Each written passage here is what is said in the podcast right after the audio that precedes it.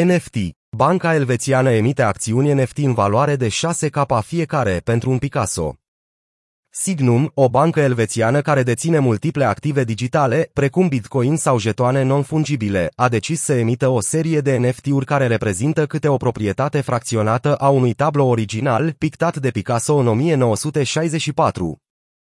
Banca elvețiană Signum și-a unit forțele cu Artemundi, o altă firmă destinată investițiilor în artă, pentru a oferi clienților posibilitatea de a deține o parte dintr-o lucrare originală, întocmită de Picasso.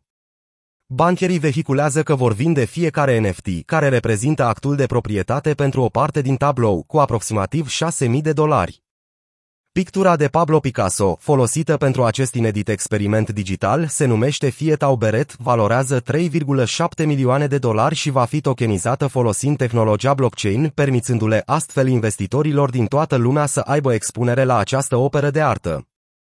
Jetoanele non-fungibile vor putea fi exclusiv cumpărate de investitori instituționali sau aleși de bancă, iar licitația va avea loc prin Signum Bank.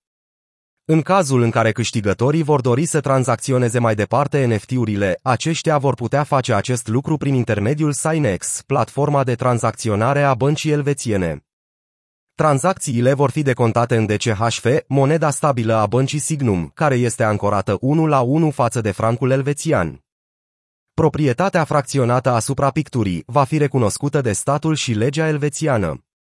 Pictura din 1964 înfățișează un copil cu beretă, îmbrăcat în haine viu colorate. Lucrarea a fost vândută în 2016 pentru 2,5 milioane de dolari. Pictura fizică, propriu-zisă, nu va fi vândută, aceasta urmând să fie păstrată într-o încăpere foarte bine securizată, atunci când nu este dată împrumut către muzee sau expoziții. Javier Lumbreras, cofondatorul Artemundi, a subliniat utilitatea revoluționară pe care NFT-urile o oferă prin proprietatea fracționată. Acesta a afirmat.